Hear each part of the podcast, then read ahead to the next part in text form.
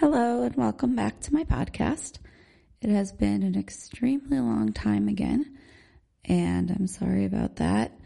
Um, but welcome back, and welcome back to me also. The last time that I did a podcast, I talked about doing things. So, um, I have been doing things. I have not been doing podcast things, but I have been doing a lot of other things. And I would like to share some of it. Um, first, I'm going to give the usual disclaimer that nothing in my podcast should be taken as halachic guidance or mental health guidance. If you need questions answered about specific things or to clarify something that I say, please take those questions to the right people. I don't want to steer anybody the wrong way. The only things that I could share are what's from my heart, what is from, you know, my own experience. So a lot has happened since the last time that I did a podcast. I have a lot of things stored up of, you know, podcasts that I want to do. But I think that this one, I want to give a little bit of an overview of what's been going on. And I actually did not write any kind of a script for this. So I'm just going to free talk it, um, which is very new to me. I don't usually do that ever. So I guess I'll record this and then if it sounds really bad, I'll delete it. Um, but if you're hearing it, then I guess I decided to go for it. Okay, so for starters, I'm in Israel now. We made Aliyah. Um, so me, my husband, and our three kids, we made Aliyah in two and a half months ago.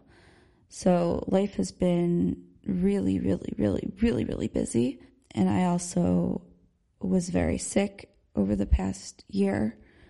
I had a lot of physical health problems and mental health problems and actually spent three weeks in the hospital right after getting to Israel.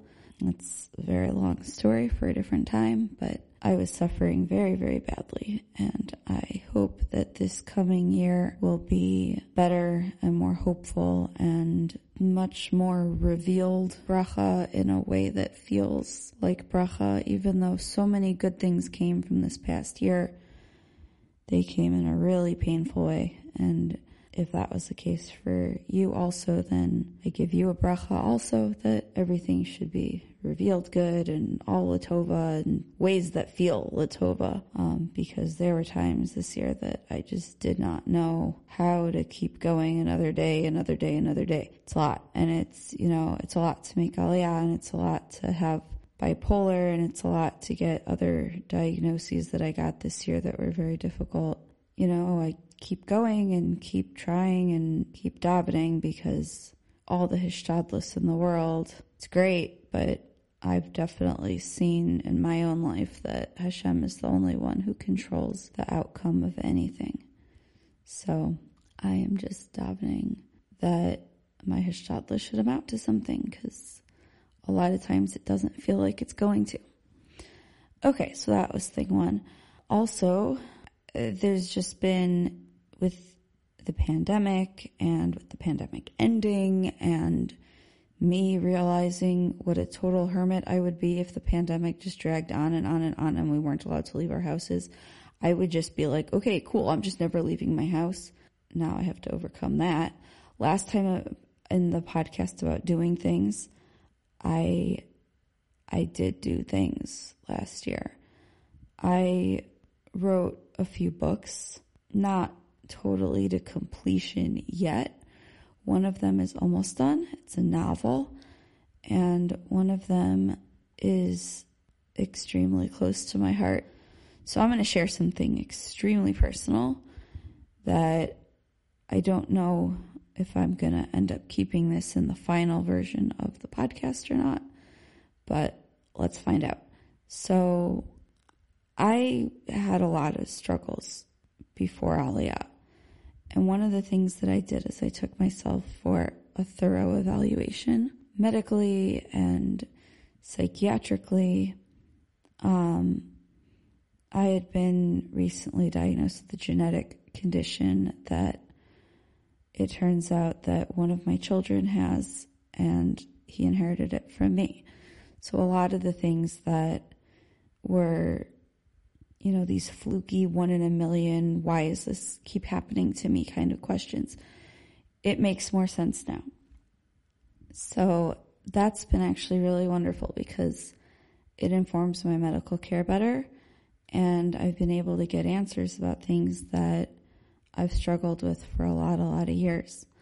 Um, I mean, even even things as little as like, why can't I control certain muscles in my fingers or hands? Is like it's very common with people who have. It's called 22q. So I have 22q. The specific form I have also happens to have a 50% incidence of autism, which I was also diagnosed with, and it turns out people kind of knew about this when I was a kid also, but I didn't. So it was actually one of the most amazing experiences of my life, I'll be honest, because you know the mashal about the backwards tapestry and how from the back it looks all just like loose strings and they're everywhere and it doesn't make any sense.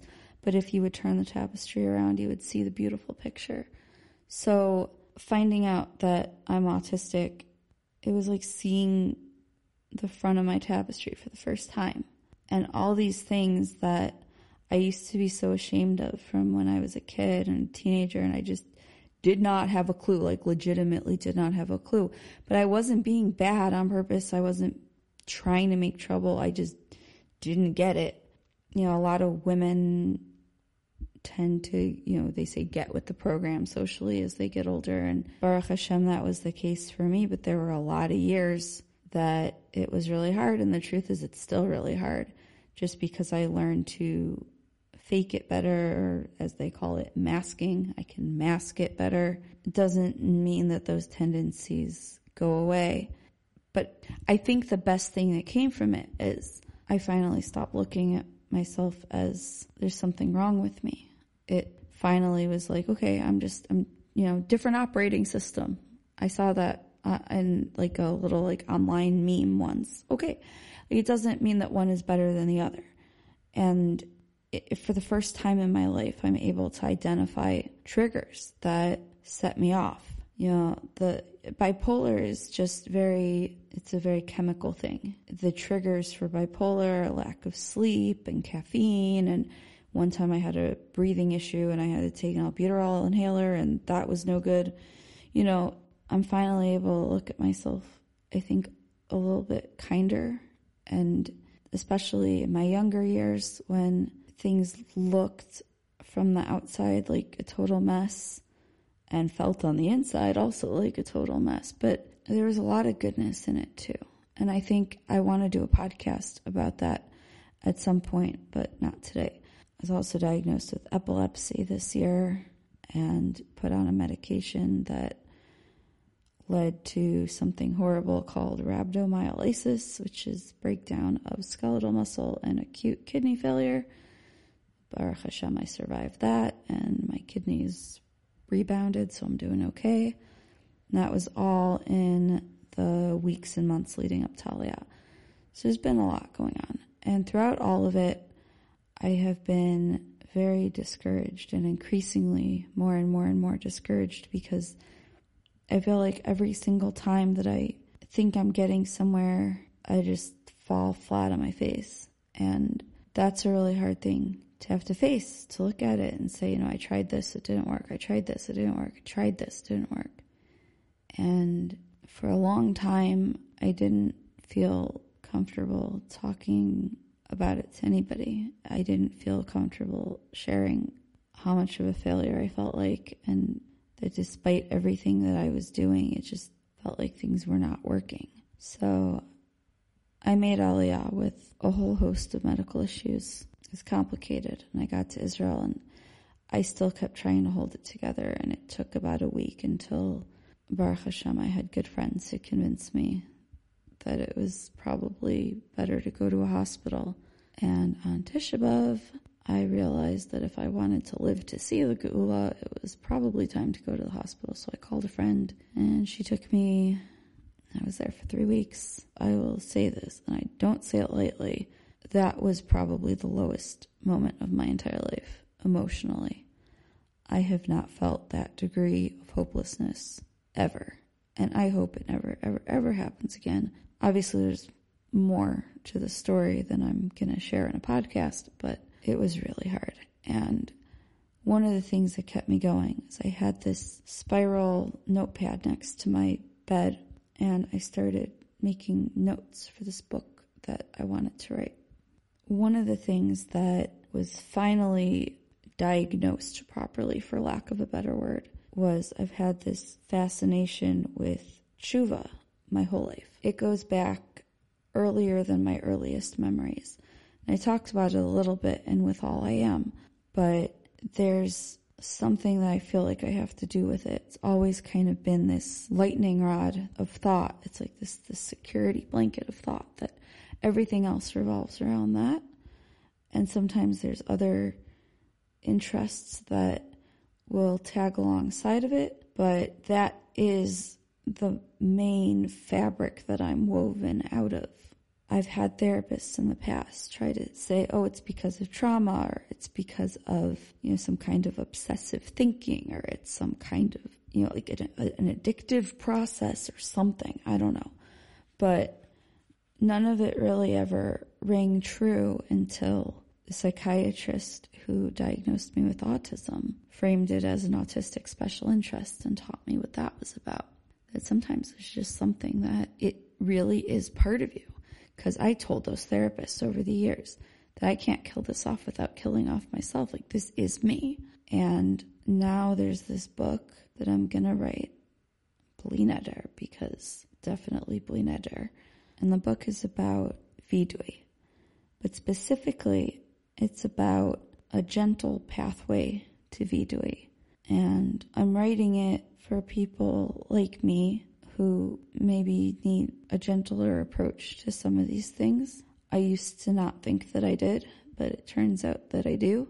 The older I get and the more failures are behind me and the more things that I try to achieve that either don't happen or get downsized, I definitely feel like I need more of a loving, gentle approach to introspection and taking stock of myself and my deeds and my accomplishments and failures and my relationship with Hashem and with other people.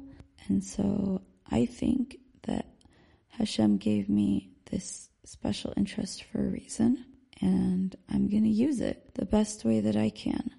And when I was in the hospital, I took notes. And I took many, many, many, many notes. This really could be a book and I'm looking at it like, I really need to do this.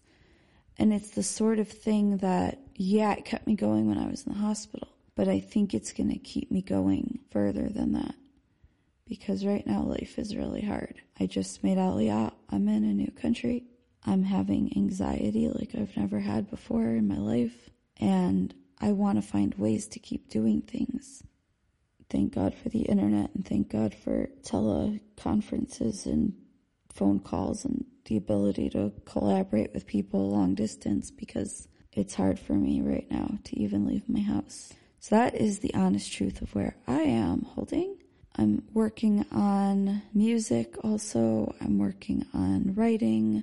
I'm just kind of throwing a million seeds into the sky, trying to plant as many of them as I can, see what comes of it.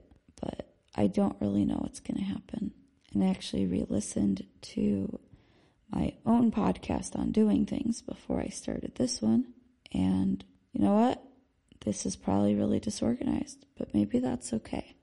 Maybe that's just a foot back into the door of welcoming myself back to the podcast. And maybe if scripting things out perfectly is too hard, maybe I should just try to wing it for a while, even if it's just a sincere ramble. Maybe it'll still come to something. So that is my sincere ramble of the day. And I have no idea when the next time I'm going to do a podcast is, but I know that people are listening because I see my analytics page and I'm shocked that people are actually listening to this podcast. I'm very, very thankful for that. And I don't take it for granted. I think that it's amazing that there's people out there who relate to the same kinds of things that I do. And my email is at the bottom of my bio on the website. So I hope that you will say hi if you relate to this. Um, in case you're listening on a platform that doesn't have my bio, I'll just end with it. You could say hi at Naomi Leah Shulman at gmail.com.